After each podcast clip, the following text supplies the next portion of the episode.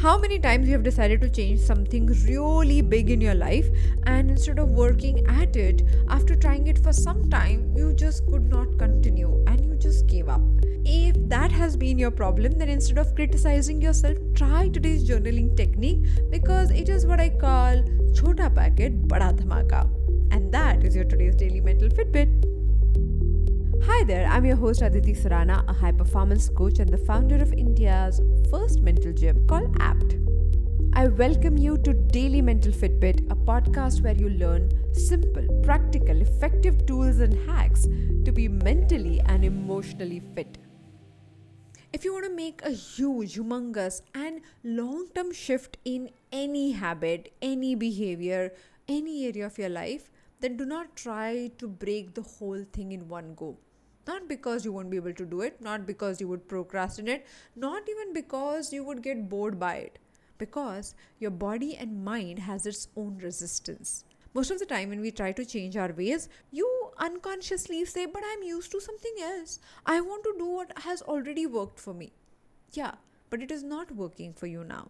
Can you change it? Is it okay if we change it? But if that habit has been with you for a very long time, or if you're used to spending money or not investing in a certain way, then it feels uncomfortable.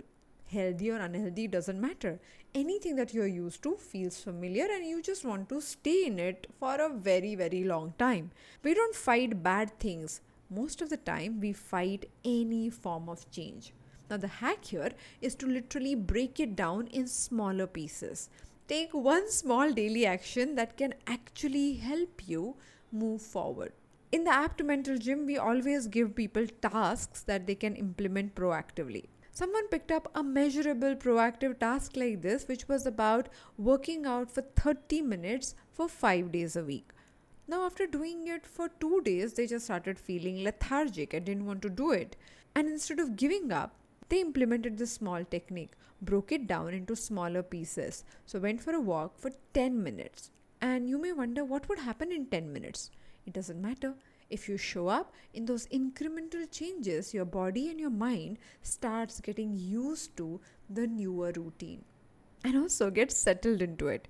The next day, they picked it up for 12 minutes and then 14 and then 16 slowly steadily build the muscle instead of creating the huge resistance and feeling exhausted when you make these changes gradually the resistance becomes lesser and the focus goes on what you really need to work on but if you are confused about it, how to break it down, what to do, then ask yourself this question What is this big problem I'm trying to solve?